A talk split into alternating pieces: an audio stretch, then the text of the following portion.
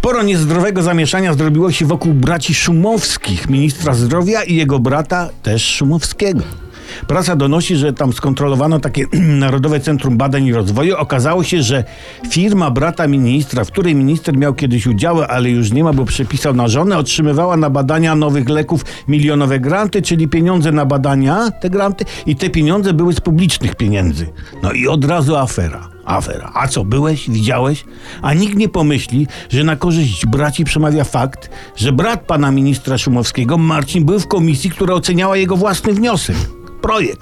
A to nie jest łatwe, bo on musiał sobie sam zadawać pytania. Nie? To on zaczął najpierw od takich łatwych pytań do siebie, nie? Która godzina, tak, żeby uśpić swoją czujność. A później przeszedł do ostrzejszych pytań, wręcz zaczął zadawać sobie pytania prowokacyjne. No to wtedy pan Marcin wydarł się na siebie. No nie tak się umawialiśmy.